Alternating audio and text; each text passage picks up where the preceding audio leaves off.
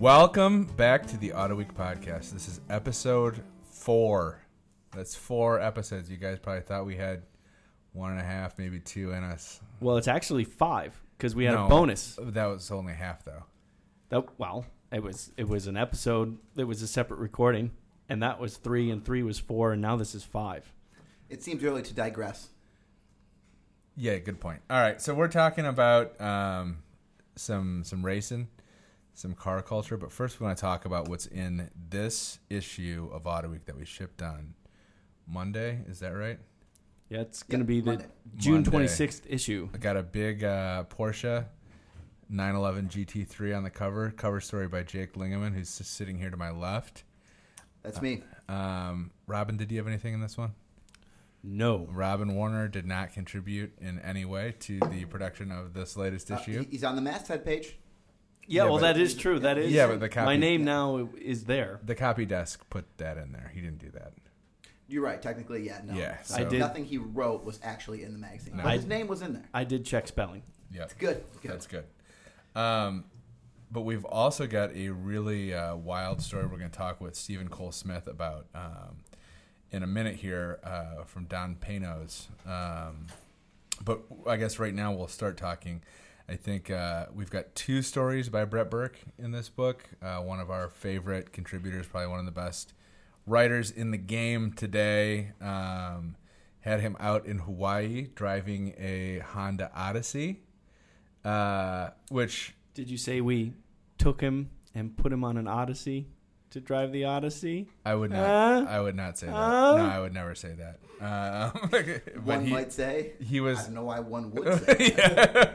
So he, he was in Hawaii driving the, the van. Um, and then uh, he also visited this shop, Churchill Classics, uh, for a uh, Spaces um, a Spaces feature in car life. Uh, it came out really good. Um, really interesting kind of eclectic shop in upstate New York. Had some great photos um, and a, a shorter story, but definitely you know one of those little kind of out of the way um, uh, off the main drag shops that that does a lot of cool stuff and uh, the guys who run it seem pretty cool too so worth checking that one out um, and then the other thing I wanted to talk about real briefly or as briefly as Jake wants it to be I guess uh, Jake you drove that MX5 Cup car yeah Yeah, yeah, yeah, yeah. I would love to talk about that. That was, um, that was, you know, I wrote my story like imagine a Miata that handles like three times better, and is you know a two thirds of the weight or something like that. So I mean, obviously it's great. Uh, it has full cage. You can get these for the global MX5 Cup that they're doing. Uh, one company manufactures them called Long Road Racing. We had a good story about them uh, in the magazine uh, a couple issues ago. yeah on the road car right Yeah, they, Yeah. they make a road car called the Ultimate MX5, which is a lot of those global MX5 Cup car parts on the uh, current drivable Mazda. I didn't get a chance to drive that one. They did have it at the uh, M1 Concourse in Pontiac, where we were at to drive it. But this Miata, man, this MX5 Cup car is like exactly what you would want in a race car if you want to learn how to drive a race car. I mean, it's not over powerful. I think it's maybe the same 160 horsepower or something like that, same horsepower as the as the Miata, uh, Street Miata, but with race tires, roll cage, um, you know, uh, coilovers, you know, all kinds of suspension work and stuff like that. But man, this thing was was so fun to drive, so grippy, and we were there. Um, this was the week before the Detroit Grand Prix, so they had a couple of Mazda had a couple of their uh, endurance drivers there, and so they gave us hot laps first, and it was like Tristan Nunez and three other guys. I can't remember their names, but they were having a ball in these things. Like we were, you know, I was riding right seat, and they were pretty much racing. I mean, they were going full blast within inches of each other. Uh, a journalist friend was in the car next to us. He could have literally reached over and grabbed the steering wheel. Like that's how, that's how close we were. I was like closing one eye because we were so close coming to the braking zone, and those guys just wait, wait, wait, wait. As soon as they see that brake light flicker, just jerk the wheel to the side and go around the guy on the inside. I mean, it was it was insane. But so when we got in them, like I said, they weren't overpowerful, and with the race tires, so grippy, so they weren't sliding around. You know, they weren't sliding around at all. The Miata Mazda MX-5 already has really good steering feel, but with the race tires, it just increased it twofold, threefold, or something like that. It makes me want to get race tires for my Mustang for sure. Um, I would suggest if anyone and these are fifty nine thousand dollars out the door. So you can, you can do this for under sixty grand. Uh, running a whole season is not super expensive. I forgot exactly what it was, but I believe it was like under a hundred grand to run a full season of these things. Which you know is all relative, but if you're talking about an OEM built, you know, factory race car for sixty grand and not one hundred and sixty or two hundred and sixty grand, in that in that context, is a great great deal. Yeah, and I your mean- story about it came up on AutoWeek.com, and I thought it was pretty sweet. Yeah, it was. Uh, I mean, race cars are always fun. I drove the uh, Acura TLX race car a couple years ago, and that was 600 horsepower all-wheel drive and scary. And this was uh, none of those things. It was uh, small horsepower. It was easy to uh, easy to handle. I wish we could have got a few more laps. You know, they had a bunch of journalists there, and we only had a couple hours to do it, so maybe only got like five, ten laps. But but boy, I would I would one of my a dream would be to just run one of those for a full season because boy, that would be fun. I mean, even if you bang it up a little bit, I mean, if the whole car's sixty grand, what's a couple of body panels between friends? Cool. Uh, so speaking of the Detroit GP, which uh, just passed us by, I think it was a weekend before last or last Yeah, it weekend. was like the- everything's kind of running together for Yeah, me it right was, now. it was early. when you June. hear this, it'll be two weeks ago. Yeah, it's It a- was early June. Yeah. Okay. But the last podcast uh, we had was recorded leading up to that, right. and uh, a lot happened with Auto Week and So uh, much the has duel in. Detroit. What what happened? Well, uh, we spent the entire weekend doing Facebook Live interviews. Oh no. Oh yeah, oh yeah, Oh no. yeah. It was super amazing. Really? Yeah, Who'd you talk to? everyone. No, that's not true. But everyone listened in the world. Uh, I spoke with um, IMSA drivers, um, different categories there. I, I spoke with uh, Katherine Legge. Stadium Super Trucks. Yep, I spoke with Katherine Legge, who's driving the GT3 NSX. I spoke with, and this is just the highlights. I'm, I spoke with. Uh, and she won. She won the yeah, class, right? that's Yeah. right. Yeah. Yeah. her and Andy Lally, and I spoke with both of them, and uh, I spoke with uh, Jordan and Ricky Taylor, and I spoke with uh, Scott Dixon and uh, several others, including uh, no less than three Stadium Super Truck people. Um, but on the day before that, I was actually invited to this uh, media scrum where uh, a bunch of IndyCar drivers just kind of showed up and you stood stood around, and just started talking to them, which I did. But I It also be- brought my It recorder. would be. Oh man, I was just gonna say it'd be incredible if some of those were recorded. oh, We could listen to them. wait, well, hold on, wait, did, that never happened. So yeah, so I went around and I talked to them. It's incre- It would be incredible if some of those were recorded and we could listen to them here on the podcast. Funny you mentioned that, Rory. Yeah. I brought my recorder and I did record. Let's. All right. Let's let's hear some of these. Uh, also, Whoa. real quick, we can also see all those videos at uh, Auto Week's Facebook page, right? Auto Week. the, the Facebook Live, and but Yep. what we're talking about two different things here. Facebook Live was uh, up there. We did stuff all weekend. We did a pit walk in addition to those yeah, drivers so and check a all bunch that of cool stuff, stuff. out Yeah, on Auto Week's Facebook page. These- These are the interviews. these are these IndyCar interviews were not Separate. Facebook Live. Yeah, No. Yeah. Facebook. Uh, you can get on there. You can play some Farmville with your aunt. Uh, you can do a little Candy Crush. You can read. Uh, find you know read a little bit about how your uncle maybe your dad or grandfather has um, become deranged by exposure to the internet uh, over the last couple years. And you can go to AutoWeek's page and uh, post crude memes and read um, or, or watch some, some really entertaining video. yeah. And uh, if you want to play Candy Crush or Farmville or whatever that stuff's called, you can do that and listen to this the same- podcast at the as same time. at the exact same time. But I will tell you from what my aunt says, you you don't want to be distracted when you're playing Farmville. That's how mistakes are made. Uh, you could get your arm caught in a virtual thresher, or uh, you You could eat your prime pig, your prize pig. on yeah, or you could you could spill pesticides into a stream. Uh, Wesley looks like he's got something really important. You could hit something with a combine. Who yeah, knows? yeah. Anything's possible on the So farm. you don't really, ideally. I'm not. Listen, I'm not going to tell you how to live your life. I'm not going to tell you when and when not to to listen to this podcast. But be careful on the farm. Um, farming is not a game. Uh, we depend on you to eat, and I don't want any arms or any other limbs in in my food. So. Anyway, uh, yes, don't do all those things, Farmville. But um, if you're listening, uh, Candy Crush is fine. Yeah. you can do whatever whatever you want with Candy Crush. Monsanto had nothing to do with this. It's totally safe. Uh, there's no way to injure yourself with Candy Crush. So. What were you mentioning about digression earlier, Jake? Yeah, we're now what 14 minutes in maybe, and um, This is a good. have we covered This is- anything? no, haven't really no, we anything. talked about covered the Miata. we covered a lot of stuff. But Oh, yeah, yeah, all right, okay. so the interviews the interviews start. I I s- first spoke with Marco Andretti, whom I actually raced against uh, many years ago. And beat handily. I, Yeah, o- I over and over. correctly. Yeah. Um, uh, in the 2003 and 2004 Skip Barber Racing Series of various types. What does that mean? Of various types. Well, it was Midwest in 2003, Oh, okay. I see what you're Southern saying. in 2003 and 4, and the National Championship in 2004. You mean various regions and levels? Did he? Same type What- of car. whatever- Same really, type of car. did you Same really, type of car. Did you really beat him? I there there were times when I finished higher than him. Yes. Wow. Yeah. What are you doing here? I, Too I'm big not for- too racing big for a race car. Yeah. Same. I'm I'm actually too big for a race car. I don't think there are any race cars that would allow me. Anyway, so Marco Andretti.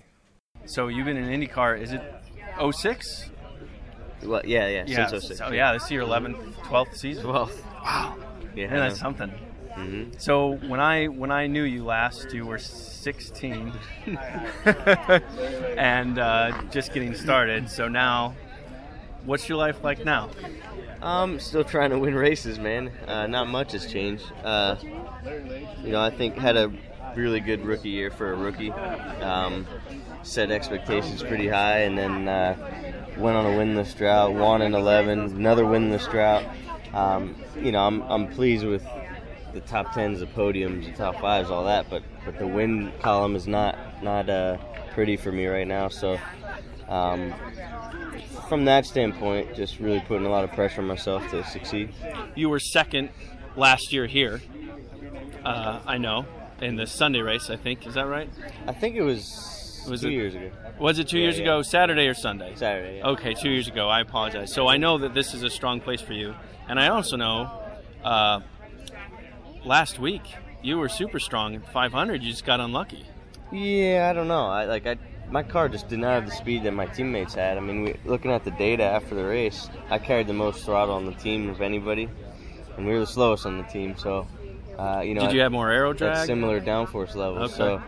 So, um, you know, I that was a frustrating one. I, the runs I was getting and the restarts I was timing, it just wasn't able to pass cars. So, um, just kind of got stuck. Had the winglet problem. Went all the way to the back. Like I said, didn't have the speed to really march forward. But then it was just turned into a survival type race, and just ended up, you know, finishing. So it was all right. Yeah, yeah, It wasn't one of my dominant Indy 500 for sure. yeah. I mean, there were. I know that you've always been close. Obviously, the Andretti name comes with a lot of uh, weight on its shoulders when it comes to Indy, especially. So that I'm sure adds a little bit of extra pressure. A little bit, but I mean, I, you know, I want to win just because I want to win. You know what I mean? It really doesn't matter my last name, so I don't know. I, I definitely want to be the second, the second win for us. And I don't know, seventy-five tries or something for family. so Yeah, yeah, yeah. Well, there were a few years there where your dad and your granddad were racing together. Yeah, So that's two a year. Yeah. Yeah, so they add exactly, up yeah. fast, don't they? there was a time where I had four family members: oh yeah, because uh, John, John, and uh, Jeff. yeah. Oh, and Jeff, of course. Yeah. Yeah. Um, how's Jeff? Because Jeff was with you a lot during the Skip Barber days. That's right. Yeah, he's doing good. He's uh, he's going to be here this weekend. I'm trying out this uh, NanoFlow stuff on my visor that he's got going on. So, uh, you know, it's anti-fog and and uh, should help with rain if it rains. So. What's what's the team dynamic like? Because you're the son of the owner, that adds, I imagine, an extra layer. Um, we try to keep the business thing separate. I think we do a decent job of that. I think that's why it's worked for so long. Um, you know, it's mostly business anyway with, with Dad. So, um, you know, it's all good. We, they, you know, he tries to definitely make sure that I'm treated, you know, without an unfair advantage. You know, he definitely likes to keep things as even as we can um, amongst the team. That's how I'd want to win a race anyway. So, Mhm. um, you know. So, uh, int- a couple, you know, a couple little notes I had from that interview. Um, you didn't mention earlier uh, that Marco was 16 when you were racing against him. How old were you? I was 23 and 24. 24 when he was 16. That's So you were a third older than him. You had Yes. a third more life experience. That's exactly right. Yeah. So I had I had a third more Brain re- development, a third more. it's maturity. Yeah, sure. I had all those things. I, I had a, a third better understanding of how race cars can hurt you, which obviously slows you down. Definitely, I 100% agree with that. Um, but you were you were in a children's race series, is what you're trying to tell me. Yes, Okay. yes. As an because adult. because I wanted to race the best, and as uh, we saw with uh, Max Verstappen being signed into Formula One at the age of sixteen, children are the best race car drivers out there. I mean, they're kind of like models and gymnasts, where it's like you've if you're you know if you're not where you're going to be by the time you're 20, you're you got to find something else to do, pretty much, unless you're you, right, and then you can just go beat up on little kids. right. Yeah. Yeah. that's basically. I was. I, wonder if there's I like a kids boxing league I can join in town, or like a like a UFC thing where I, I will say if there was like that's less intimidating. if there were points for height, I would have done much better. Yeah. Um, you know, I did I did fine enough. I just uh, you know, the big thing with racing is, you know, if you want to be a good basketball player, you need basketball and you need to be near a court. You know, if you want to be a good uh, football player, you need a football, you need to be near a field. You know, if you want to be a good race car driver, you need to be good at race car driving stuff and have lots and lots and lots and lots and lots of money. yep. And that's a big part of it. And I didn't have seat that. time, track time. I mean, you can't replace any of that stuff. And like you said, even and it's not free. No, it's not free. It's very expensive. Even with a football player, you don't need 22 people to practice football. Yeah, you do. You don't. You don't actually need 20. You can run, you can throw, you can catch, you can do all that stuff in any field. You know, you can't take a open wheel race car around the block and practice racing. You I mean you could you could take it to a football field. You can't learn to dissect a cover two defense just by throwing a. Yeah, you have a ball in to you have to play a lot of Madden. So uh, I did, I did, I did speak with um, uh, someone closer to my age, and actually a couple people older than me. Um, the next per- person I spoke with was Will Power from Australia. Oh, I love Will Power. If you guys would like to hear that, Good dude. maybe maybe we do that. Yeah. Yeah, let's talk to Will. How's your season going so far? It's uh, it's actually been it's gone pretty well, like Yeah. speed wise and everything. Um, obviously, it's amazing that I'm still so in touch with the championship with so many uh, uh, kind of bad results. But um, um, yeah, yeah, still well in it. Still, still looking looking at the championship as if uh, we definitely win it. Well, you won it. Was it two years ago? Uh, yeah. La- last year was was Simon. Two years ago, you. Oh, three, 14? Yeah, it's 14. Yeah. 14, okay. And you always, it seems like every season you've been full time. You've always been there. And you're kind of a, you're always in the hunt, bad luck. In the hunt, bad luck. That seems to be your, seems to be your track record. And what do you, do you try to like just look past that? Just look at every race fresh, or how do you? I think uh, I think everyone gets a share of bad luck. It just depends on where it comes. Yeah. Um, so yeah, I mean, ah, I have to say I've had a lot of those at, during my career where it's just been like the last race and I'm leading the points and bad situations. So yeah, good news is I'm always there. You know, you keep knocking on the door, it'll open at some point, and that's what I've got to do. So, of course, that's what you got to do, and that, that's the right, that's cool attitude to have.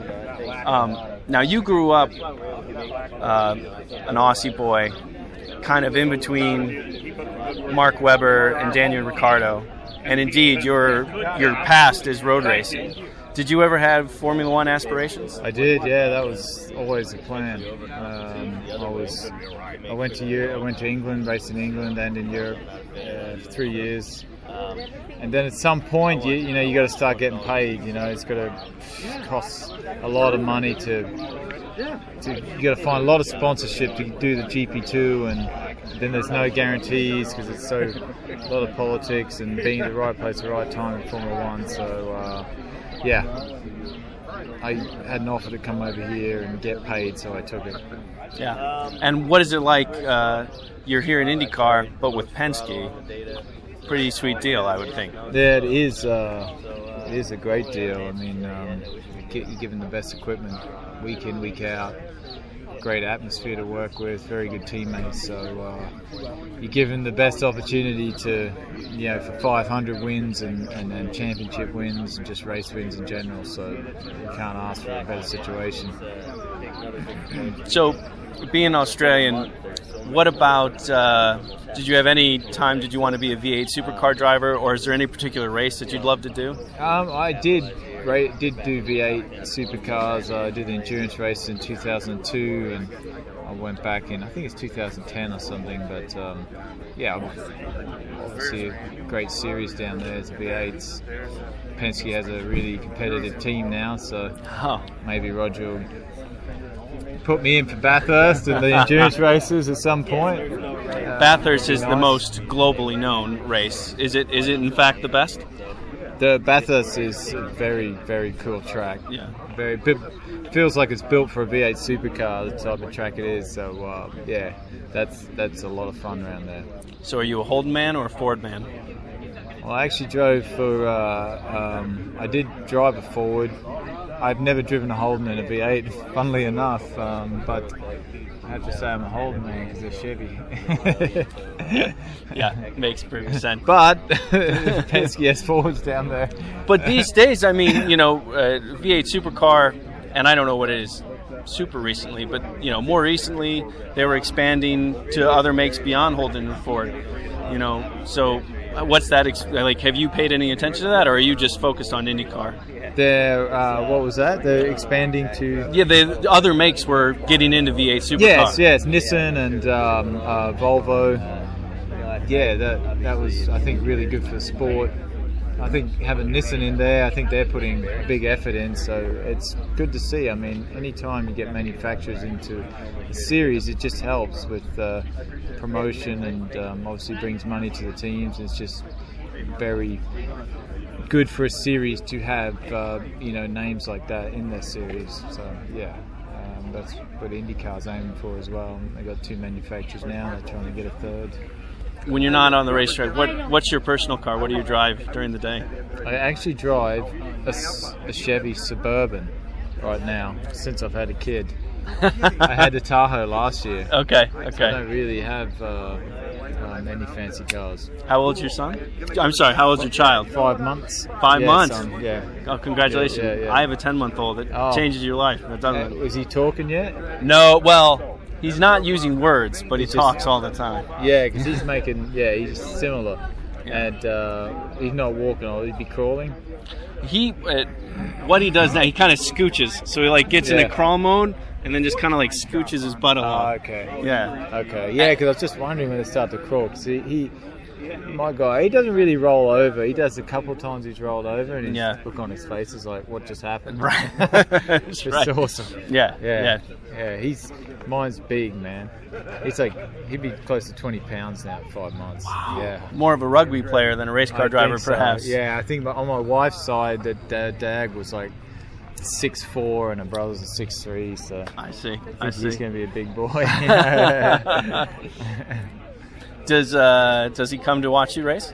He's he came when I won at the Indy Road Course. Yeah, he was at. He's been at a few races this year. Yeah, and he watches the TV. I'm not sure he knows what he's looking at, but he seems interested. Well, I'll tell you, it, it was around five months when it happened for me.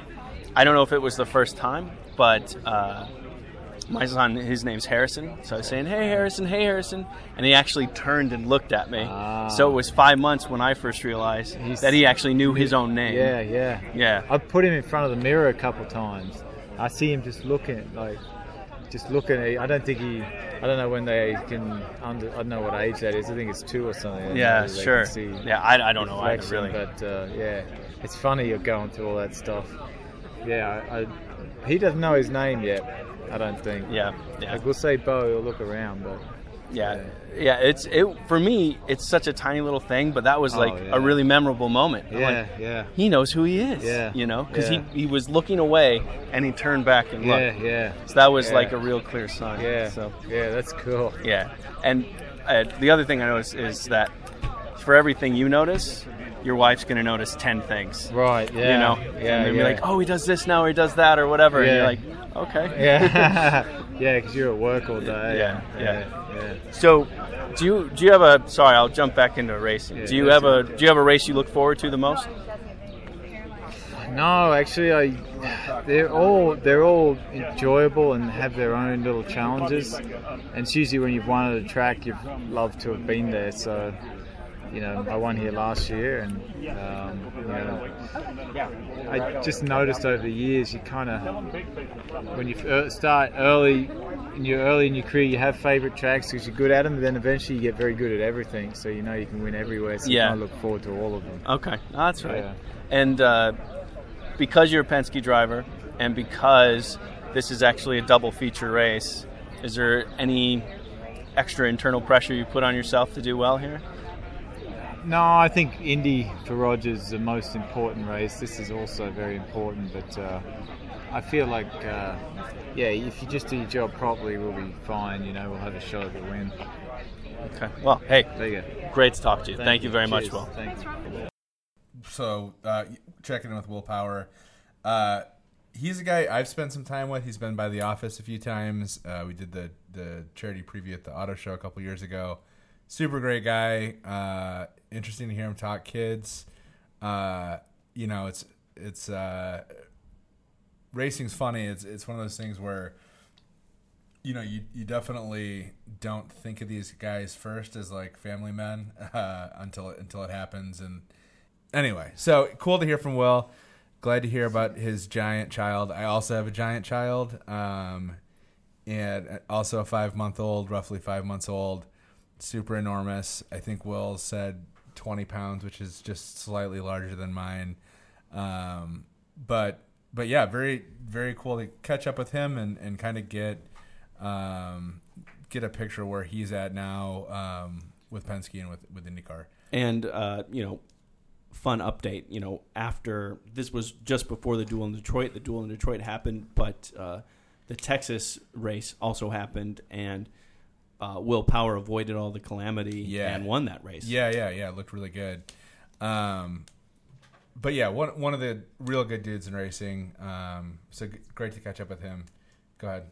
Uh, Will Power's in fifth right now, by the way, after that last win. But I do want to add that, going back to what you said earlier about the racing, the younger guys, I mean, they have no fear out there. I mean, when I was at the, the Bertil Roos thing, I was getting my ass kicked by these 21 year olds, and like, they know less about life. They're they're less scared about dying, that's for sure. And then more also- privileged usually.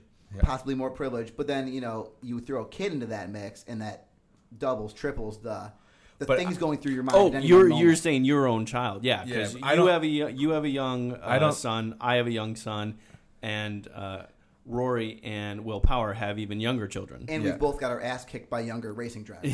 But I- yes, I think the uh, I mean I get my ass kicked regardless, but I think the the the thing that's I don't know the thing that's interesting to me is I, I don't think like a guy at Will Powers level like I don't think you can be or like Dixon or any of those guys um, you can't be where they are if you have the same awareness of mortality that we do. Like I I, I just don't think I mean I think they talk about it and I think you know you can have conversations with these guys about like their kids and their family and what the plan is and the difficult conversations that they're having but ultimately like they get in the car and their brains work differently than our brains work Well, I think that happens slowly over years of racing too. You kind of maybe you start out real young, so you don't have the worry, and then as you go on in years, the worry starts to come in. But also, you've done so many laps, and maybe you know crashed Well, a handful of times yourself. and I, that- I mean it- I think it's it's not got to be an innate yeah. It's not conscious. It's Yeah. just subconsciously. You're way more aware of mortality.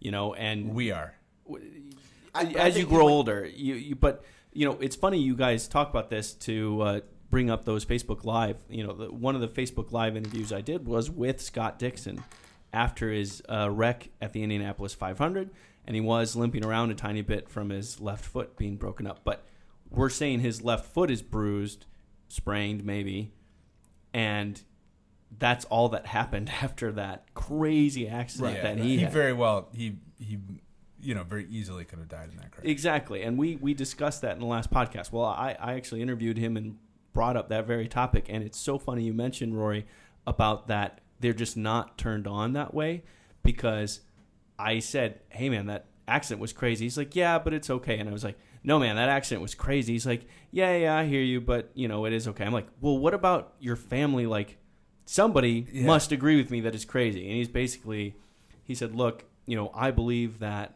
when it's your time, it's your time. Live life until the to the fullest Yeah, until and then." a lot of people say shit like that, but then to actually go act on it, Right. Like that's that's a totally different. Like I remember, and I always talk about this, like the Robert Kubica, the, after he had his arm torn off in a rally car, Yeah.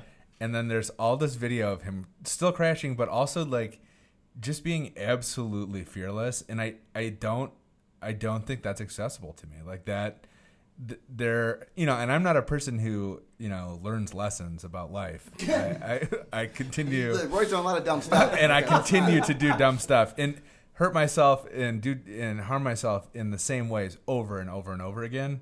But I, I have to imagine that that trauma, like having my my arm cut off, uh, would change the way that I drive or change the way that I think of myself in a race car. And I, I think again, like to have access to the speed that these guys have, to have access to, um, to the the detachment that allows you to to actually drive on the limit at 200 plus miles an hour, your brain is different. It's different than my brain, and I I don't uh, you know I, I think that's you know I think in a lot of cases that's part of you know what we would wrap up and call like driving talent is Oh. that, like total detachment from And by the way, Robert Kubica recently tested a Renault F1 car. yeah So, Yeah.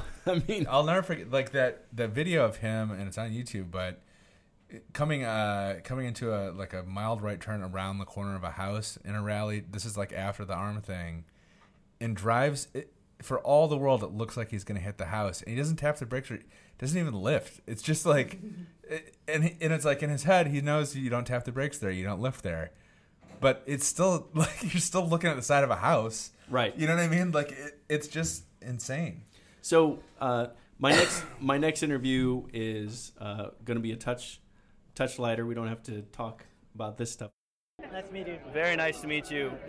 Huge pleasure. Thank you very much. I, I watched you uh, in Formula One in your Right. Bar Honda days, Oh, okay. Super Aguri, Excellent. and I always thought you were you were by far the scariest driver to have behind you because you were a demon on the brakes. Thank you. I thought just I, I was always impressed, Thank you. and I always admired your willingness to go for a pass when so many other drivers were uh, just complaining about losing aero grip or whatever. right, And right.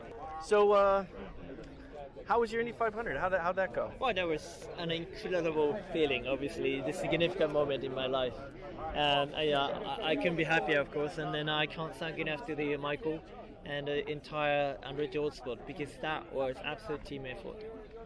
It was emanating through my television just pure joy Right. coming from that Thank you. helmet. I Did it- appreciate it, it, it looked like an incredible achievement, and you held off. You know, Helio Castroneves Yes. of all people to hold off. How did that feel those last two or three laps? It felt um, it was it was obviously intense last two laps, but at the same time, somewhere I was really enjoying because the Helio is the man to beat at the Indianapolis Motor Speedway, and of course, you know he's he's hard charger, the most competitive guy in the field, but he's such a fair player, and I never remember we had any single moment on track with between Helio and I, so I respect him hugely. But he's such a hard charger that he overtook me at the outside of three. That was a hell of a move. So I thought, okay, now's my time. And having had an experience 2012 Indy, um, it was a, a lot of learning process from there. And um, nowadays, because the aero configuration and package, there is a huge tow effect. So you almost don't want to lead. People say you don't want to lead until last lap. It's true, but at the same time, you don't want really hanging on to the second all the time. And I just wanted to give it go and uh, decided to, to overtake Helio five laps to go. Because therefore, very next lap or two laps time, if you overtook me, re-overtook me, that's fine. I have still three laps to figure out. But if I could hold him, um, I have uh, I have a good feeling that uh, maybe we are going for a win. So look at the situation, and then uh, Helio took two and a half laps to, to catch me up, and indeed he got on tow, He get attempt to turn one, which by the way I was confident I could hold my tight line to turn one. When I uh, defended my position, I knew he need another two laps to catch me up, which by the way is a checkout flag. So I was my, I was calculating and my brain spinning at 19,000 RPM all the time. and uh, okay, this is great. So I hope that put us, uh, put the Helio and I, put a great show in the end, and the fans love it. And obviously, I was just over the moon. You know, it feels so great. So your uh, your heart's in IndyCar, but your brain's still a 2.4 liter V8 from Formula One. It sounds like. Yeah. Um, and speaking of that, you're one of the few guys that has several seasons in both disciplines. You know, uh, similar to uh, Juan Pablo Montoya. And how would you compare uh, Formula One to IndyCar in terms of the technology and the prestige, but also the racing itself? Right. I mean, to be honest, it's, it's not really fair to direct comparison, and also it's probably it's, it's not much point. But I, I can tell, obviously, Formula One technology is far ahead. Of course, you know, it's just they, they have a budget, they have a regulation to be able to do so. So power unit and all the dynamics is such a sophisticated uh, uh, uh, uh, car. So uh, you can't complaining for that. You know, if you are side by side with IndyCar and a Formula One car, you can see instantly the difference, a big time. But whether that is needed or not, um, the racing is about how exciting it is. I think IndyCar is a very exciting race. You know, there is so many on-track action. You can't really predict who's going to win until last lap, particularly for the oval. Even the street course, you know, this is a series you can really tuck into the gearbox, and then uh, you know there is uh, so many overtake action. So I have so much fun in the cockpit, you know, in IndyCar. Of course, driving Formula One car is such a prestigious uh, feeling. But uh, you have to be on the only few top teams be able to win the races. Where IndyCar, you can almost beat anyone else, even you have a one single car team. You know, I mean, the Graham Rahal showed the uh, tremendous speed in last few seasons. It was only single car team. But of course, you know, having great team and Penske, Ganassi, and Andretti Autosport, of course, you know, the resource is, is significant. So that's why Indy 500 was absolutely team effort, and I'm so happy for the boys in 26 cars, and uh, it was a great experience. Yeah, yeah, absolutely. It was, it was absolutely a thrill to watch. And the one consistency with you, which is extraordinarily rare, is you've been tied with Honda in both disciplines. Right, right. And is there is there uh, a similarity that you appreciate, or are there dis- if is it a different enough discipline between IndyCar and Formula One that even Honda? I, I know. I mean, honestly, without Honda, I wouldn't be standing here today because simply because I started racing when I was 20, very late, and I didn't have environment, any connections or, or, or sponsorship when I started. You know, since, since when I was a boy. So when I started 20, of course, I had a, I had a scholarship from the Honda, you know, Suzuka Racing School. So that's why it was absolutely honor to be privileged to, to, to, to be in a home country. I'm proud, you know, I really had a great proud to, to carrying a Honda logo, both Formula One and IndyCar. And you could argue, yes, in IndyCar we had some few years of uh, a tough time, you know. But I think they come back. You know, HPD did what an incredible job in the last two seasons. Speedway, Honda come back so strong. And So- you're talking about Honda Performance Development. Yes, Yes. yes. So you know, obviously, competitor was very strong, and like here, you know, it's very competitive. It's very strong, but that was that was a great for the sport, and uh, I'm absolutely happy to, to, to, to work with Honda, and both Japan side and uh, America here in the United States. Takuma Sato, Indy 500 champion. Is there any other title that you want to add to that? well, I achieved one of my super dream now, but uh, you know we are such a demanding people, right? So uh, we now want to carry this uh, uh, uh, carry this momentum, and let's race hard rest of the season, and I want to challenge for the uh, for the obviously championship title. Of course, absolutely. Yeah. Well, congratulations Thank you very so much. very much, Thank you, sir. and uh, Yeah. thank you very much for Thank the you. opportunity to talk. No problem. Thank you very much. So from Will Power, good dude, to uh, Takuma Sato, who's just coming off uh, a victory at the Indy 500 at this point. When you talk to him, I remember what was I think 2012, 2013. He came to the office after having crashed out of the Indy 500, leading late, um, and he he actually came in and was a great sport about it. Made a lot of jokes about it. It was obviously totally heartbroken. So uh, we were super pumped to see him win. Um, again, as you kind of got to in that interview, uh, he's he's a guy who's been a fan favorite in motorsport for a long time. Um, great to see him get this, um, and uh, really cool too. I, to hear him talk a little bit about being a Honda driver uh, from Formula One to IndyCar. I think he, you know, he's one of the the two or three people in the world who may be more loyal to Honda than Graham Kozak.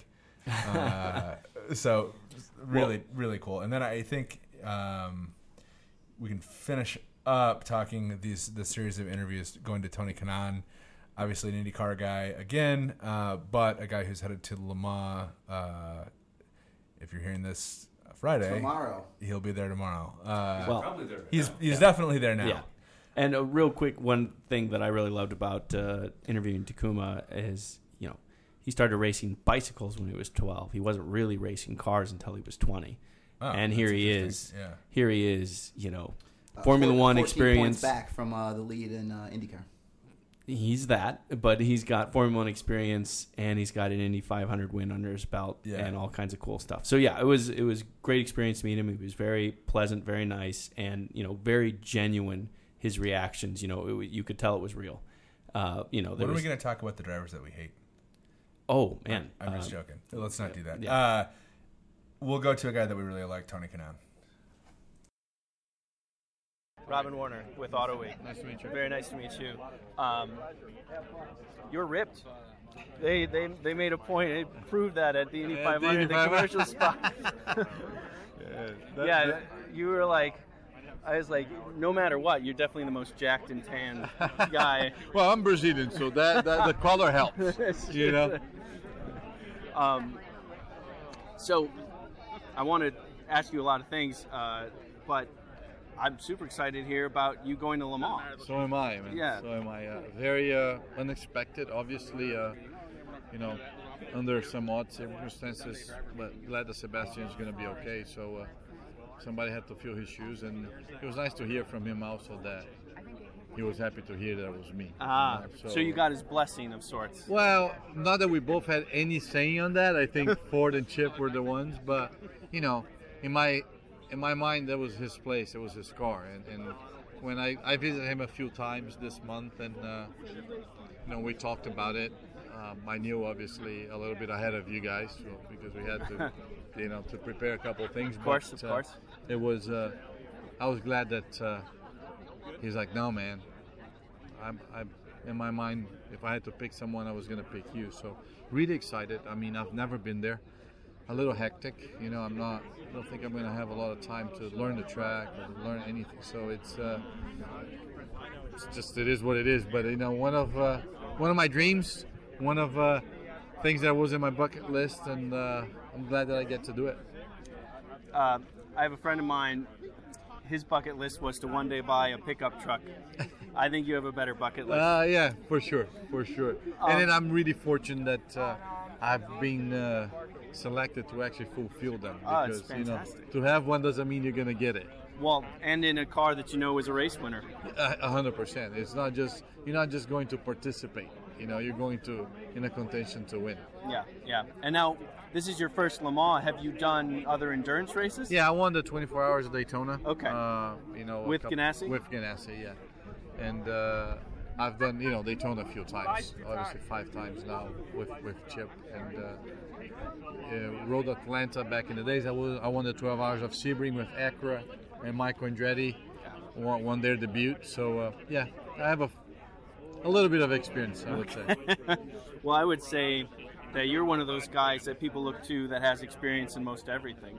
Um, and you've been in the sport for such a long time, yet you kind of have this like eternal youth. you That's know? what people keep saying. I try, man. I try because people keep, you know, a lot of people keep trying to ask me when I'm going to retire, and I'm nowhere near that point. yeah, you'll retire uh, when you have to. maybe, exactly. right? Well, when I want to. When you want to, Yeah. yeah. Uh, when you decide that you want to. I think it was uh, Stirling Moss. He said he'd retire from racing when the car scared him, and I'm paraphrasing. And he stopped racing at the age of 82.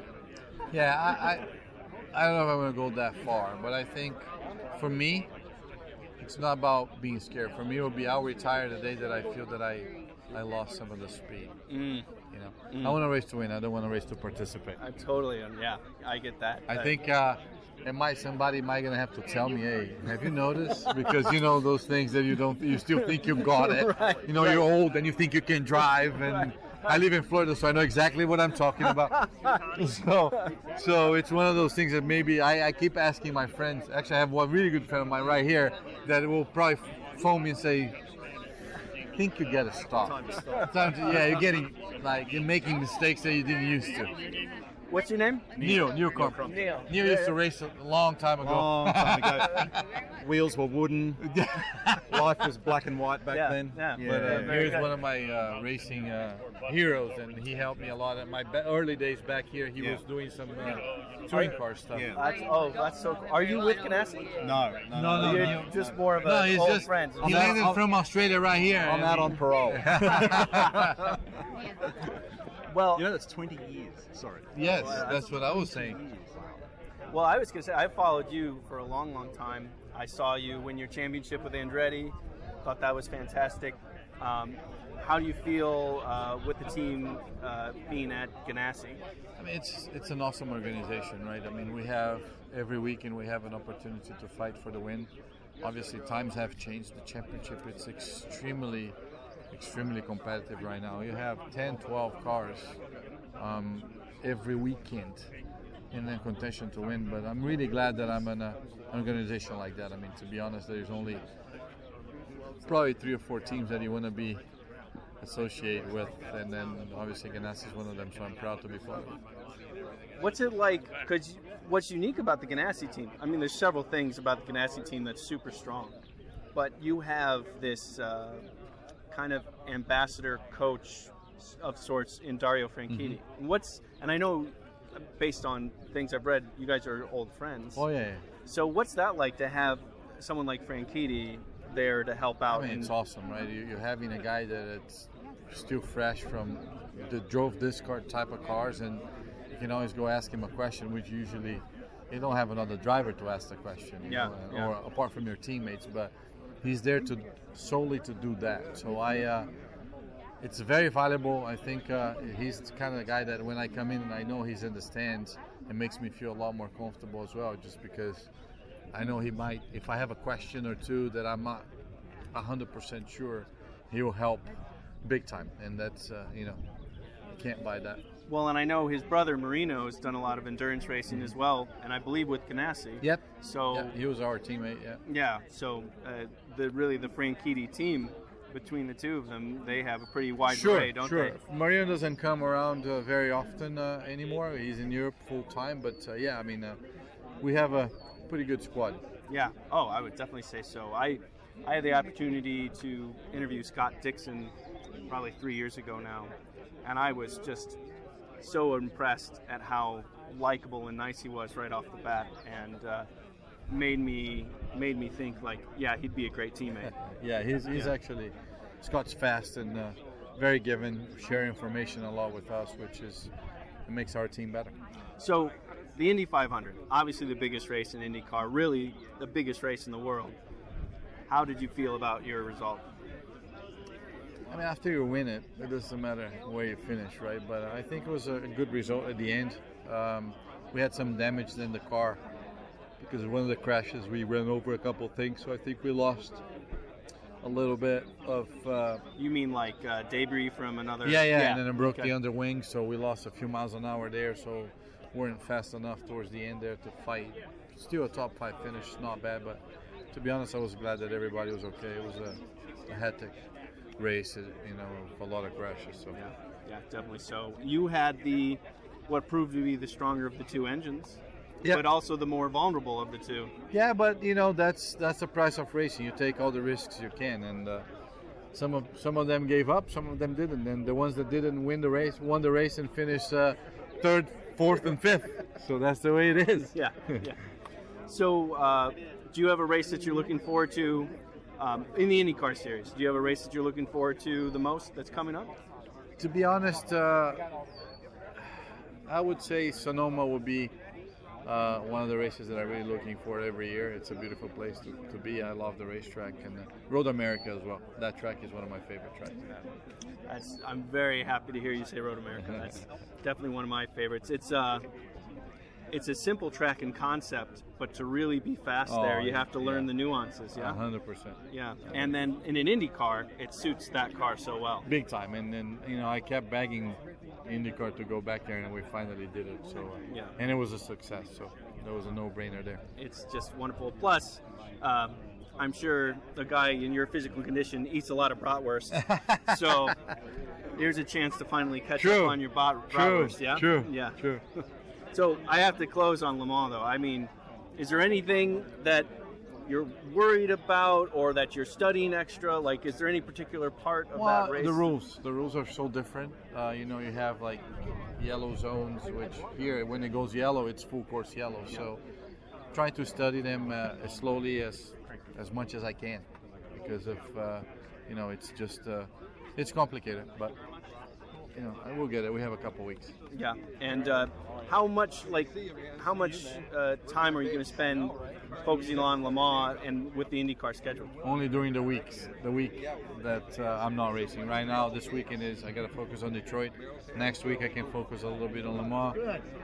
The following weekend, Texas, and then then we'll be in Le Mans. So really, uh, maybe part time during the week. hey, huge right. pleasure talking to you. Thank you very Thank you. Much. So, Robin, it seems like you got in a lot of questions about Tony's appearance. It's good. Uh, did you learn anything about his workout routine or what he does for his skin? Um, uh, you know, any anything how he fights wrinkles or He's got an oily T zone. Every every good reporter knows when to turn the microphone off. so That's good. That's good. It sounds like uh, he was sufficiently flattered. We're excited to see him uh, at, at Le Mans in, in the Ford. I think that's going to be really cool. I love seeing, uh, you know, obviously, as you learned recently, and I think everybody else in the room knew going into this, uh, Tony's got a great uh, endurance endurance racing pedigree. Um, and you know, obviously, the cars are good. We'll see what balance of performance ends up ends up with, but um, yeah, it I- should be. I kind of knew that he had a lot I'm of spread, but I wanted it. I wanted to make sure that I'm just giving you a hard time. Well, Uh, it- it was for the benefit of the reader, right? Exactly right. Yeah. And you know, and I didn't I didn't know all of it at the same time, so, So, it was good to know. Speaking as Robin backpedals here, let's. Uh, I think we. speaking of uh, Le Mans, uh, happening this weekend. So I think this podcast is going to come out Friday. So happening tomorrow, uh, tomorrow and Sunday. Obviously, if you're in the greater uh, Midwest region, come down to Thomas Magee's in Detroit and have some beers with us and watch uh, watch the racing. Um, but That was promoted on our Facebook page, I do believe. Is that correct? Yep, it was a Facebook page thing. Um, Auto Week Facebook on- page. on Twitter and Instagram too. That's where all the cool stuff happens, I or most of it. Yeah, I don't know about that, but uh, anyway, uh, so we're gonna be having a watch party. But the big news that came out. So today, IRL. This is Wednesday, so it's coming out tomorrow. But you're hearing this on Friday, so yesterday. Uh, is Don Panoz, our old buddy, who's who's been to the office, uh, probably like one of the most enthusiastic 82 year old men in the world, um, world champion smoker, brilliant guy, um, true car guy, um, has introduced a frankly an insane car uh, that he hopes to run at Le Mans next year, 2018. Uh, it's all electric. Uh, it has a thousand pound battery that like slot loads into the side of it like a cassette tape. Um, or like a massive double A. yeah, and um, he's like I said, they're hoping to actually bring this car to Le Mans next year, run it in Garage 56. Uh, you'll know he was associated with the uh, the Delta Wing program uh, with Ben Bowlby and Nissan. Uh, I think 2012. Um, but we have Do you know what's called the innovative garage or the innovation garage Yeah, now? Because it's 60 cars technically. So they Oh. lost to Garage 56. yeah, which is a shame because Garage 56 sounds so It's so cool. You have to be like in the know. Yeah, Innovation Garage. Yeah. it sounds like where it, that sounds like a place where I would be tortured to death watching uh, pitches from uh, Silicon Valley startups. The- uh, No, it It it, also sounds like, like the worst Monster Garage spinoff. It, it- yeah, it sounds it sounds like something that you get tickets for for free, but that has a hundred and seventy five dollar value. Yeah. and you come to a conference for two hours, and all you have to do is It's pay a- five thousand dollars to get into this innovation garage. uh, it's a nightmare. Um, but it's actually racing, so it's not it's not Uber for racing. Uh, which is Uber still? They're still doing their thing.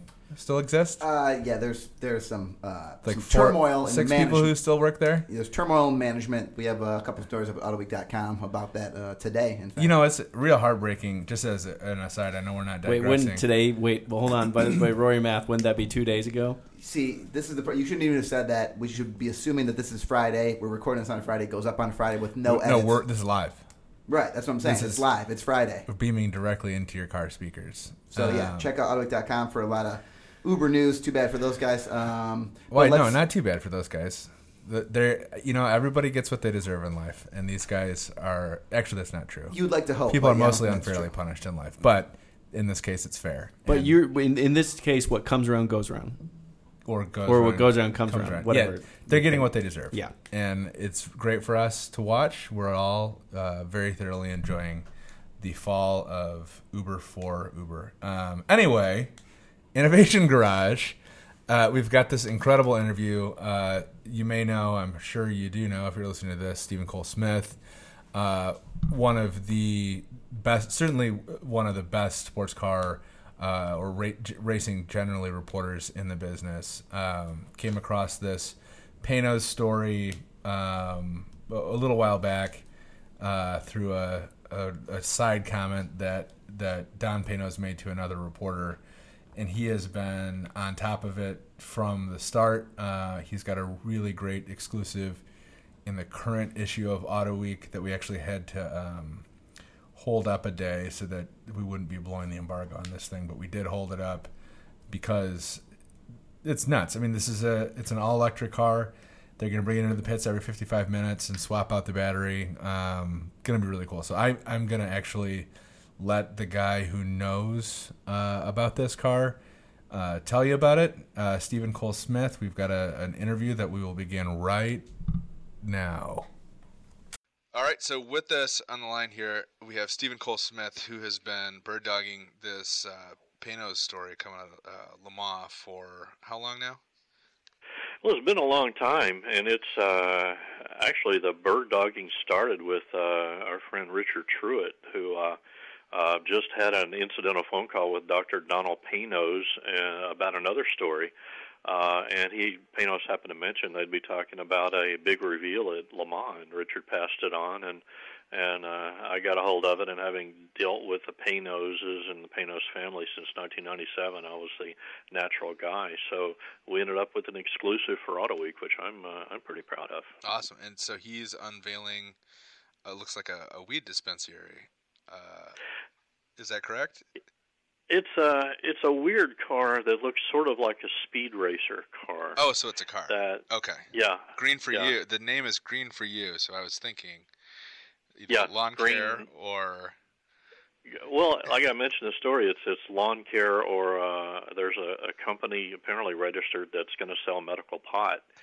so uh, there's a whole bunch of different directions we can go here. so But uh, but you know they very well could be in lawn care if this car doesn't work, and I think odds are pretty high that it just might not. That's just how ambitious this thing is, Rory. No one has ever tried what they're going to try uh, which is essentially a car that runs the entire 24 hours of Le Mans on battery power top speed 180 miles an hour, lap time somewhere in the fours, and all electric, which of course you can't do on one battery. So the idea is that they'll come into the pits every 50, 55 minutes, which is not un- unusual for a Le Mans car, no matter who you are.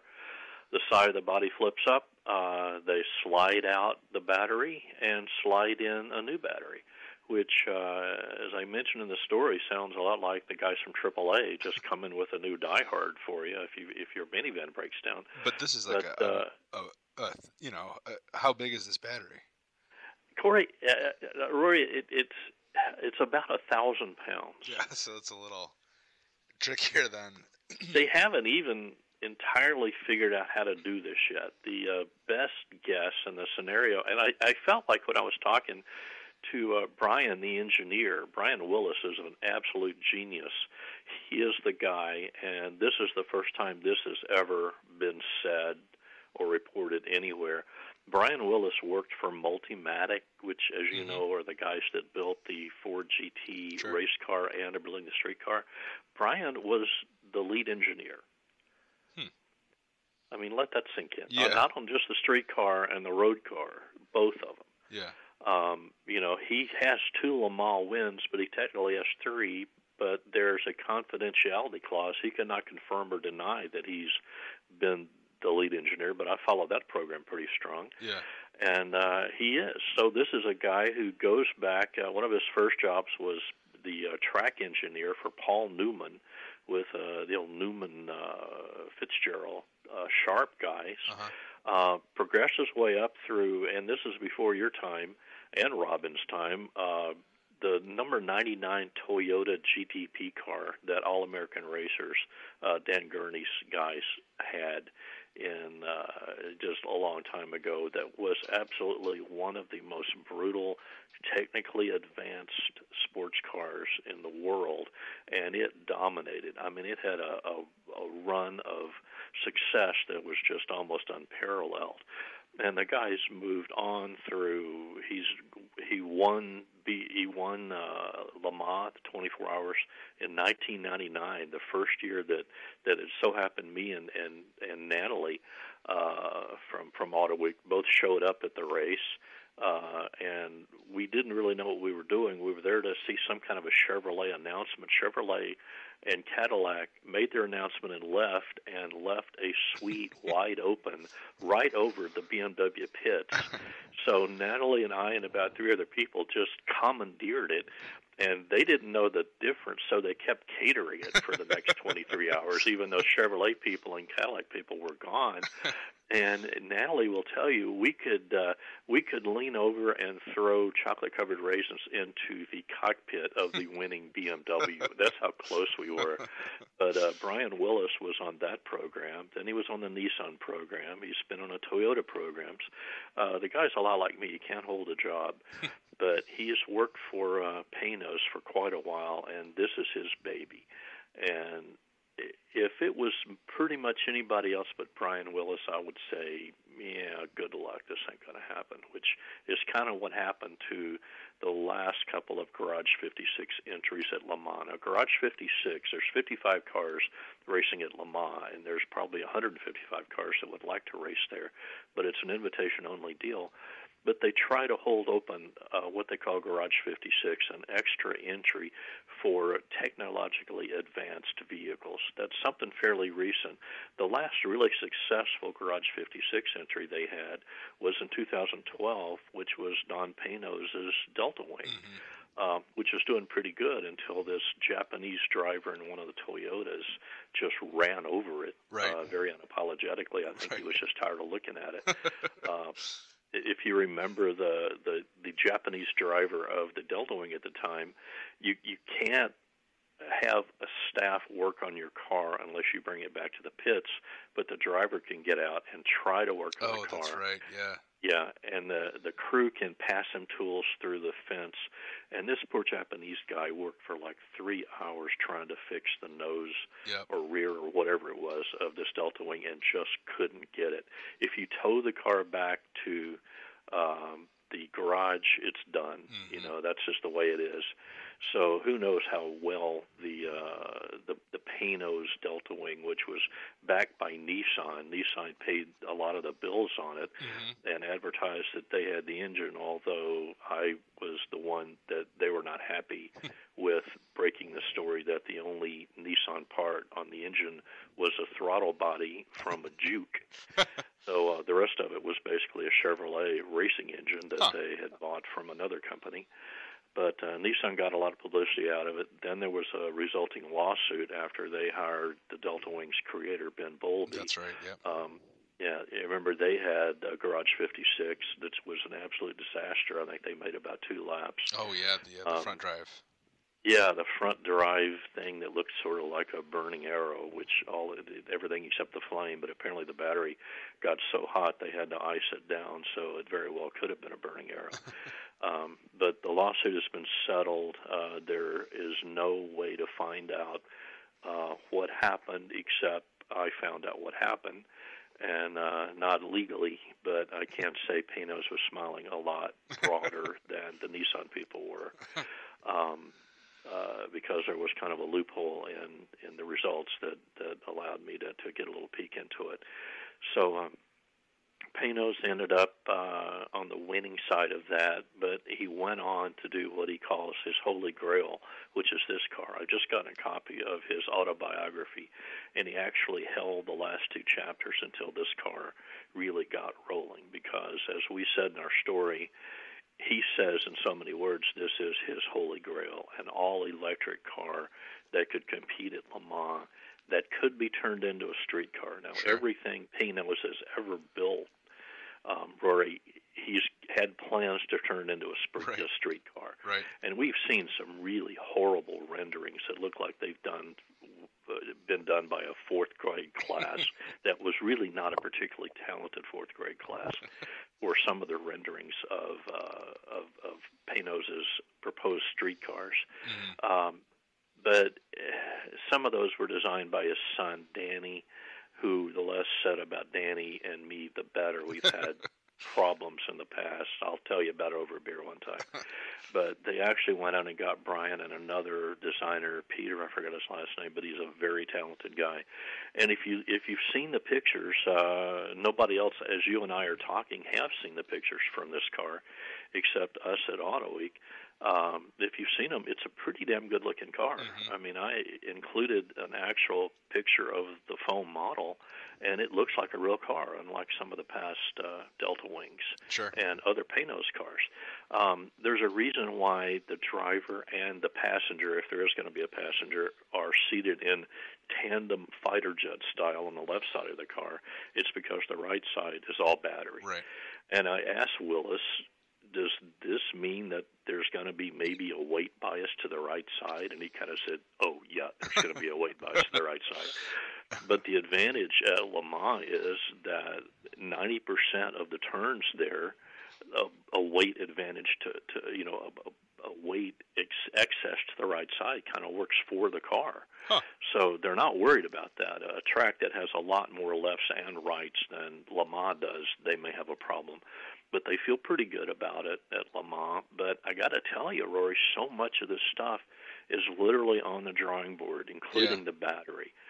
I have a feeling that we may not know a battery supplier until a couple of months before uh, the car actually shows up, and they're angling for the uh, 2018 Garage 56. Of course, it's too late for this year, but they're showing the car Thursday, 11 o'clock, uh, two days before Le Mans really gets rolling, uh, France time.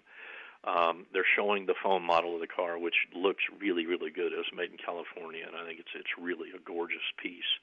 Uh, and then they have a year to get it ready. But there's a lot more than building the car. They've got to crash test it, Rory. Yeah. And the ACO and FIA, the sanctioning bodies, don't really know how to crash test an electric car. Sure. Yeah. You know, a thousand pound battery, you know, right side, left side, front side. Uh, they had to crash test the Delta Wing, and lucky for them, they appropriated an Aston Martin tub from a Aston Martin car, an LMP car that never made it past the drawing board. They made the buck and Delta Wing adapted that to the Delta Wing. Yeah. And that chassis had already been crash tested, so they were able to speed up the process tremendously by just using an Aston Martin tub for the first Delta Wing. They don't have that advantage this time. They've got to build this thing from scratch. An electric car, a thousand pound battery, probably 2,500 pounds total weight, or 3,000 pounds. They don't know how big the battery's going to be Yeah. and crash test it to the ACO and the FIA satisfaction. Although the FIA and ACO probably don't really know what even to look for because, you know, crash testing a car with a thousand pound battery race car has never been done before. Right. And Yeah. the whole thing about the, there's one thing I want to mention too that there's a weird little sidebar on this. Years ago, when I covered Open Wheel, the Champ Car series for Auto Week, part of that was the Atlantic series, as you remember. Uh, Danica Patrick came up through it. I think Jimmy Vasser. It was a very active Formula Car series that now we've got Indy Lights, but the Atlantic series just kind of disappeared. Well, this entrepreneur, and we're going back at least ten years, more than that, I think. This entrepreneur in uh, in Georgia, where Panoz is, he's in Braselton, but this guy's uh, a couple hundred miles away, bought every uh, Atlantic car there was, put them in a warehouse, and I went up and talked to him. And the plan was he was going to turn the Atlantic series into an electric series, put an electric motor in the rear. The Panoz has uh, four wheel drive, they got electric motors front and back. This guy was going to do an open wheel Atlantic series electric, and the side pods that you have on a Formula car were going to pull off, and they were going to contain a battery. And during a pit stop, you pull off side pod A, plug in side pod B, and you take off. Um, you know, those races were probably 45 or 50 minutes long. Uh, that's you know, you probably only need one battery. The Panoz guys, I think, are probably going to need 10 or 12 thousand pound batteries that are constantly being recharged or constantly being cooled down. Batteries love to be cold. Um, can you imagine the pit area with a dozen thousand pound batteries?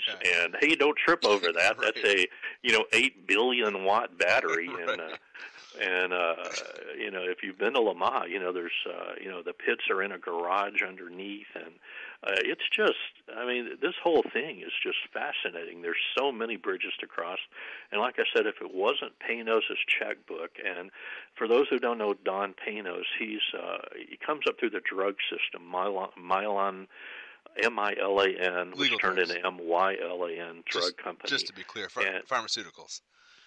yeah, pharmaceuticals. Oh yeah, yeah, Yeah. yeah. Uh, Don't yeah. have any well, actually, the confusion. is drinking, drugs, and driving. I think, which is a pretty ambitious name. I mean, it's a pretty catchy name for a book for an 82-year-old guy. and I really, uh, he's one of my favorite people. But he started out just owning a drugstore and started thinking uh, there's ways to do things differently. Uh, bottom line, this is the guy who headed the team that came up with a transdermal patch, you know, that delivers everything from nicotine to, um, you know, just pure medical delivery. Yeah. Uh, they had the patent on it, and the company he worked for did not see the future in it, so he started his own company. I think he moved to Ireland. Uh, the company became the first Irish company to be on the stock exchange. He made a lot of money. Um, and as I mentioned in the story, and I've mentioned before, uh, Dr. Panoz chain smokes. And the, if he didn't get the irony, if he didn't allow Yeah. you to make fun of the guy who invented the transdermal nicotine patch still chain smoking, he would be insufferable. But he does. And uh, he's he's one of the funniest guys I've ever met. I remember when we were dealing with uh, Delta Wing and Nissan.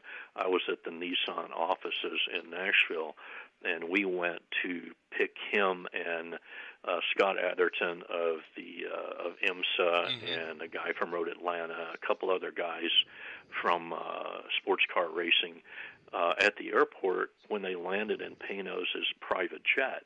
And the main reason Panoz flies a private jet is so he can chain smoke on it.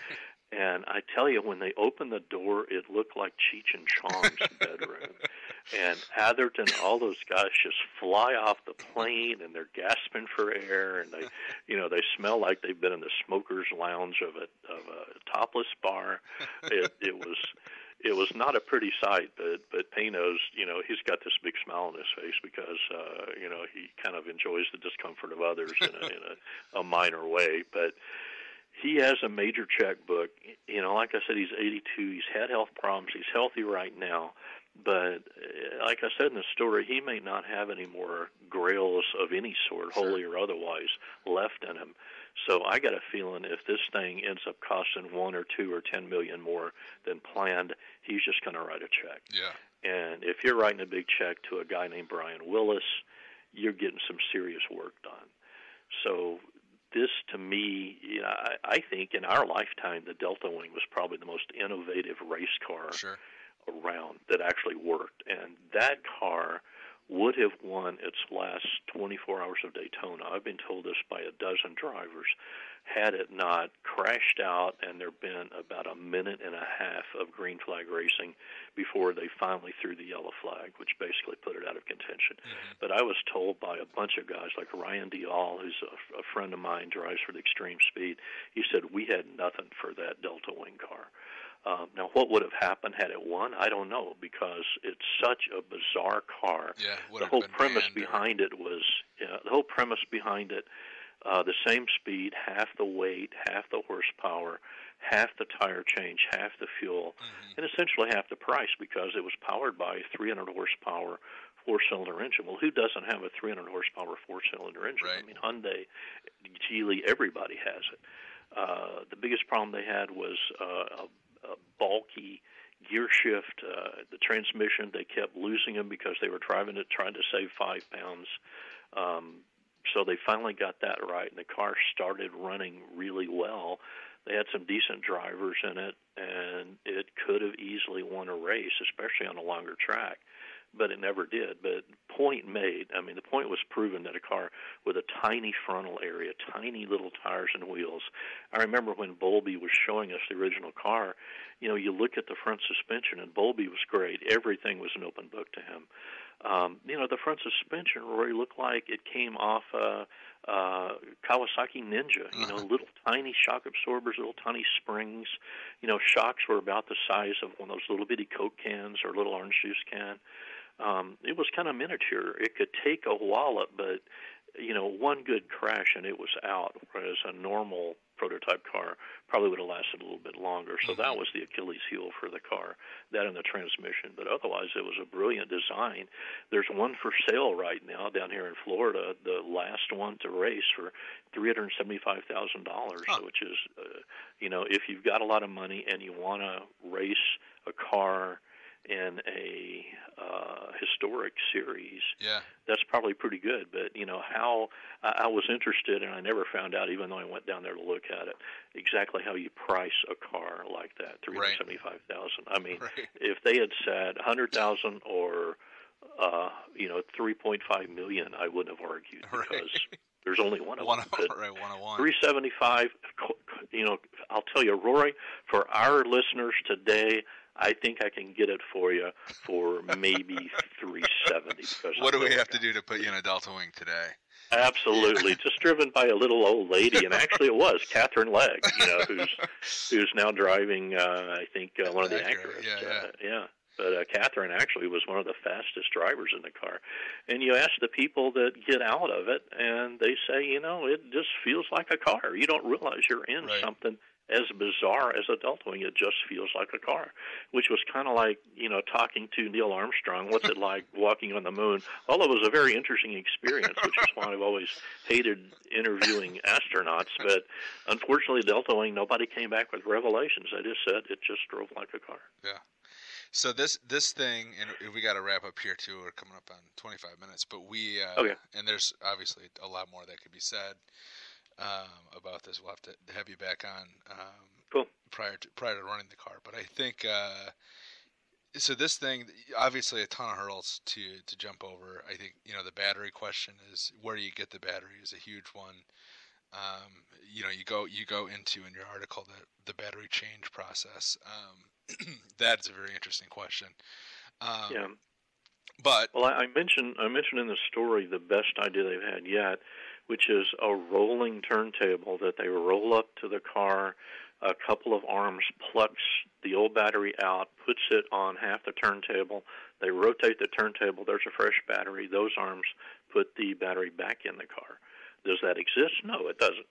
Uh, just like so much else of this, because Brian says he keeps getting he keeps getting from people uh, comments like, "That is a fantastic idea. You invent it. We'll be glad to build it for you."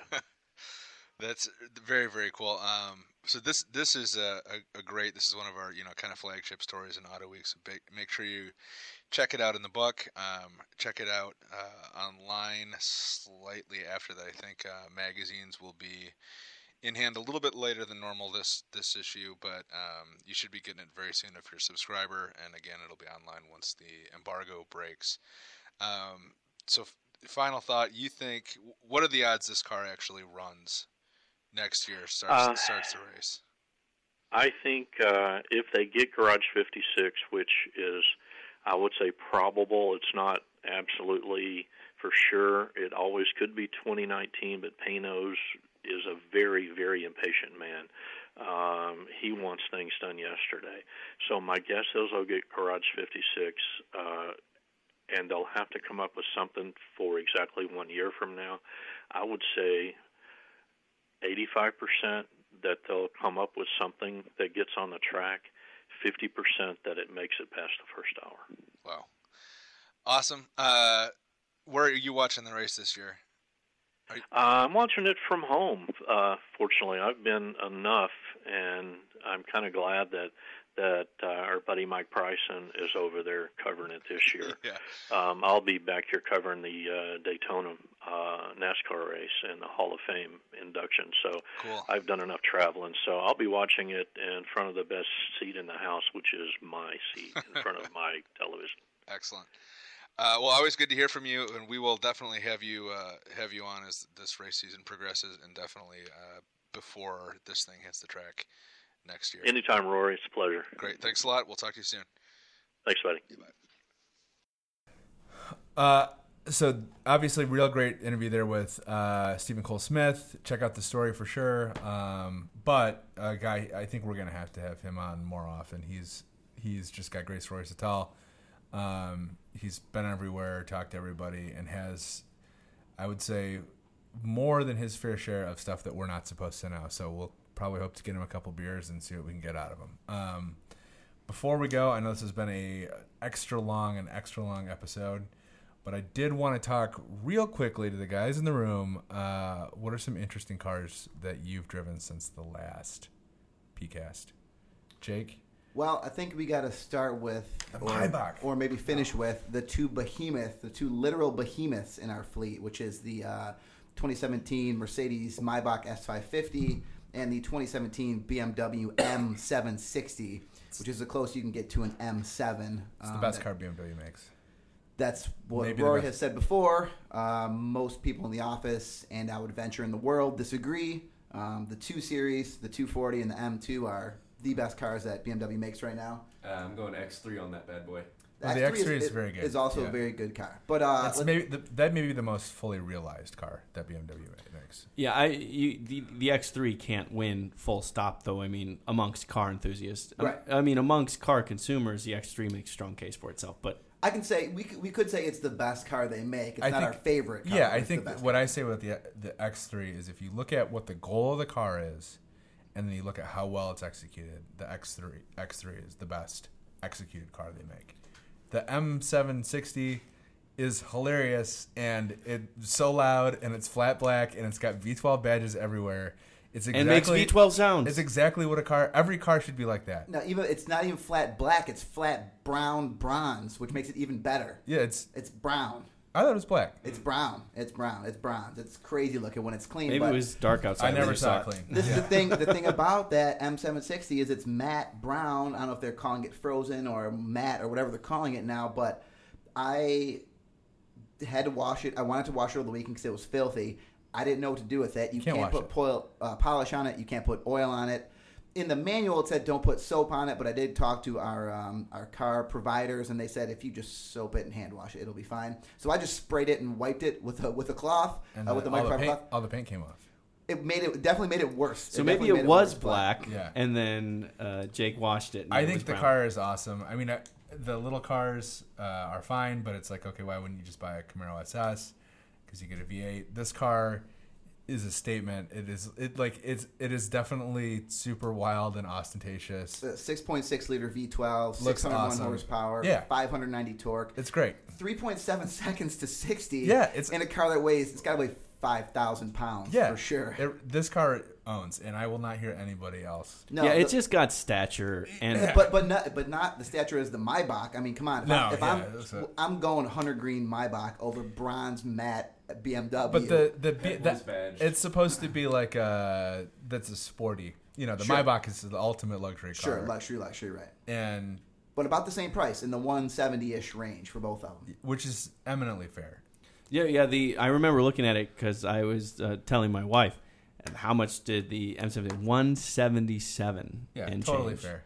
Yeah, so that's totally that- that's a lot of money. one hundred seventy seven thousand. I should Oh, clarify. I thought you meant I, Yeah. I will say, as far as um, rich guy stuff goes, the massagers on the BMW are better than the massagers on the Maybach. See, wow, yeah, and the Maybach, Hot the take, Maybach, hot take right there. oddly Ryan. enough, that is the that's Maybach news. does not It's have news you can use. rear massagers. Huh? The Maybach only has front massagers. Whoa. Are you sure? I'm not entirely sure, but I- I my not- cursory examination revealed only front seat massagers. I spent a good time back there. I was trying to get the baby to sleep. Oh, I was trying to get the baby to sleep, I thought that was and going uh, somewhere else. the damn thing was too quiet and too smooth for him to fall asleep to the Yeah. engine noises. Yeah. So we uh, we hung out back there. I kicked up the, the the footrest and just had him play around in the seat next to me. I did not see the massagers back there, but I also wasn't looking. I, you I gotta assume, right? I It's, don't it's a think- Maybach. I don't think they had them. I don't know, but the- awesome car though. Well, I, both both awesome cars. I, I'm I'm getting concerned about uh, your kids' expectations for cars in the Yeah, no, future. we're all. I. I mean, he had space to like crawl around and play My in wife- the back seat of the Maybach. my wife was like, "We should, you know, we should get a car." Like, and it was like, "No, honey, like, no, you can't. No one gets a car like this." She's like, "But she's like, no, just with a big back seat like this." And it's like they don't. No one makes the. Yeah, they like, don't really extended exist, Wheelbase, wheelbase limousine. Like nobody does that. yeah. uh, which, which is a real tragedy. I mean, I Did think. you uh, did you mention the Toyota Crown? Maybe we get a Toyota Crown. Well, I, really, realistically though, like every American car company used to make a car that had at least those proportions or like that seating configuration. Close, yeah. Uh, and the fact that you can't buy one of those for under, you know, you can't buy. It's like okay, I want an extended wheelbase sedan, and it starts at Audi A8. No, I got I got your Genesis no, I got your G90. solution. No, Oh, you guys yeah. are, no no Oh, no hell yeah, no that's a good nope car. nope nope nope. Honda Odyssey, pull out the middle seats. Yeah, that's okay. more leg room than anyone's ever. Yeah, had. yeah, yeah. You're welcome. Yeah. No, all right. I- but I that's mean- not a big it's not a sedan. I sedan. thi- I and it's think- not rear wheel That's a drive. van. Yeah. I think uh, I think this is kind of sort of an Auto Week podcast first, of which there's not that many week podcasts, but all three of us kind of have one and the same most interesting car slash car debate. I don't know. I so I I did want to talk a little bit about that LC 500. yeah, yeah. Let's do it. Yeah, yeah. That thing uh, It's- looks awesome. It looks fantastic. I'm. I only drove it for like two minutes, and it confused me a little bit. But you drove it last night, right? yeah, chassis is great. Um, Engine sound is great. engine sounds fantastic. It's a little bit wild to me that um, you know 475 horsepower. I think to me feels like a little light. no, no. I, how to see? That's what I thought. The same thing for a five liter. I mean, for a five liter V8, that's about the right amount of horsepower. But when I was stomping it, I was like, God, does 475? Is 475 horsepower not fast enough anymore? Is that insane? Are we? In, are we? Am I stupid for saying that? I think I think we are stupid. I think our brains are broken. I mean, are people gonna listen to this and be like, those fucking assholes? I I mean I, I would assume that's what they listen that's what they say most of the time when right. they listen okay, to us. Okay, so it won't change anything. But No, but this I think our brains are broken. Um and I think like the it, it's not just this the 600 horsepower 700 horsepower stuff. It's the immediacy that we expect, I think. Yeah, yeah, yeah. yeah. I, I, I drove my 425 horsepower Mustang last night after I drove the LC during the day, and I was like, God, my Mustang feels a little bit faster than that than that LC. And It's even though definitely not, but it I see, I, I don't know if it's the immediacy or the quick run or whatever it was, but yeah, 475 horsepower. I was, I, and I'm mad at it from a stop and did not get the tires to spin. And 475 horsepower should get the tires to spin. Yeah, That is an eight-speed automatic. Yeah. And is it a te- eight speed or ten speed? Uh, it's a lot speed automatic. Let me let me double Yeah, check. there's on several many speeds automatic. It's more than More than a power glide. more than a power glide. You only really need two. Yes. uh, but I think that it does. I mean, for a big GT car, it looks awesome, sounds awesome. Uh, obviously, very comfortable. Chassis is Yeah, very 10 good. 10 speed automatic. Ten speed. Yeah. Wow, Chassis okay. is good. I mean, I, I, I felt like that was you know I drove uh, the RCF. I think they Mhm. do. Um, and was thinking like, oh man, this car could use a little bit more power, but the chassis is really, really good. Yeah. Um, it's kind of the same deal on this one. I didn't get to screw around with like, you know, the transmission uh, modes or or the different shit. I think maybe a little bit more aggressive shift would uh, kind of make that car feel a little bit more awake or a little bit more alive. Yeah. But um, man, it is super dramatic looking and Super dramatic looking. Uh, one of the the best Lexus, prob best looking Lexus Oh, right now. oh, yeah, hands down. Okay, by Yeah, far, without question. Good. I agree with you on the chassis. It's a good mix of you know you don't want it to be super harsh. It's a Lexus, but it's Right. stiff enough where you're like, okay, this feels sporty. You can take some turns with it. Um, there is a little bit of wheel feedback, which almost nothing has these days, Yeah. which is nice. Um, overall super impressed i think you know and w- one thing that i kept thinking about the 475 horsepower thing is like okay this is the the base car there are going to be additional versions of this coming down the pike over the next couple wow, of years LCF. I mean, that's going to be if they, if they- 700 800 horsepower Well, I don't know. It's gonna guaranteed it's not going to be LFA territory, but if they tweak it up to Yeah. 550, 600. Whoa, I mean, Jake, hold on. Whoa, whoa, whoa. The LFA only made 550. Really? There's a good chance it'd be better than LFA Okay, in terms well, of horsepower territory. It ain't gonna feel like no LFA or sound like the LFA either. But oh man, oh there you go. Oh, we're just talking about this right here. Yeah. So if they add a couple horsepower to it, and with that the the changeable dash when you change through the driving modes, the dash changes, the gauges change, which I love, which the LFA did, and so I hope that. Uh, like I said, they do an LCF version, which you got to assume they will. It will be uh, uh, a kick-ass foreign supercar. foreign only in detroit do people describe cars as foreign i love right. that uh, It's not domestic. It's yeah. not domestic. All right. So, anything else that really stood out for us? Um, I've been doing the whole uh, late night thing, so I don't really have a lot of like memories of driving the cars home. Um, Oh, uh, how about uh, quickly? Let's talk about the Infiniti Q60. Uh, the Red Sport is the good one, didn't drive it. but the Infiniti Q60 is the old G35. Now it's called the Q60. G35, then G37, I now think- Q60. Now Q60. I think it's one of the best. Thank God they fixed the names of that car. I mean, obviously, changed the whole fortune of the company. Yeah. I mean, those new names. Yeah, I just know. says it all. It yeah. I, mean, I think everyone everyone does it at some point. I think has to go through a big old name change. Cadillac did it. Uh, Mercedes did it with their Genesis, Genesis is doing Gs, it. right. Genesis is starting that's there. yeah. Uh, Ford, Chevy seem to have been pretty much uh, Dodge the same. The, Yeah. the domestics, The as we call them. Um, one of the best looking cars on the road. Infiniti has a real has this new electronic power steering thing that it's good. no, it's the worst. Oh. There's literally no feel from the road at all. Like I, I take this this bump on the way to work every day. It's around a nice corner. You can get good 40, 50 miles per hour. If you close your eyes and you know cover your ears, you wouldn't even know you went over the bump. Which you should not do. You probably should not do that while you're driving. Don't but do that. Uh, no. but an enthusiast type car, you know, that's what you get out of those.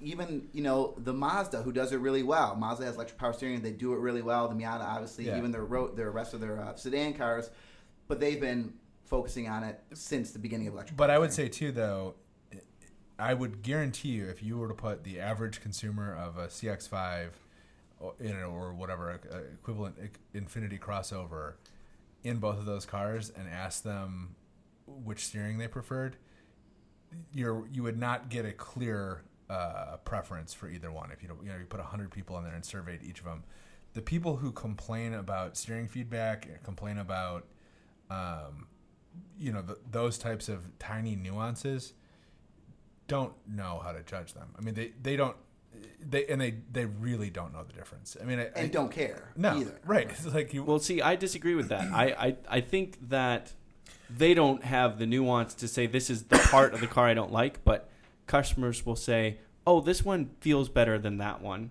And they just kind of go down that road of But like which all- car feels better. So they do choose, But those, and all those, little those things types of stack people- up. Those types of people ultimately don't make choices about cars that they're buying based on rational criteria like that. it's okay. What's the better lease deal? Uh, how does it look? Which one's cuter? Which Which one's- one's nicer? Which one? Which one has more Bluetooth Does stuff? my neighbor told me to get this? It's not. You know, I, I think you can drive yourself crazy. Ta- you know, chasing these consumers around who really don't have any valid opinions about cars, or don't have any uh, anything that they're considering. You know, But they buy them all. That's the problem. yeah, yeah, yeah, absolutely. But I would, you know, I think automakers and and us are would be wise to um, to direct opinion uh, with your product uh, and how you talk about it, as opposed to relying on people who who demonstrably know nothing to uh, to help inform the design of their cars. Um, but with that said, we are way over on time, so we're gonna have to hold this conversation for another episode. Thanks for joining us at the Autoweek podcast here. Again, if you are in uh, really anywhere east of the Mississippi uh, this weekend, I would say come by Thomas Magee's. North of the Mason Dixon. Yeah, uh, Thomas Magee's over in Eastern Market in Detroit. We're going to be watching Le Mans from start to finish. All Autoweek employees are required to be there for the Start fall finish, all the way through the night? 24 hours. Um, sorry if you had plans. Um, but otherwise, enjoy the race, and we will be back uh, after we ship the next magazine. Oh, about two weeks from now. I'll see you then.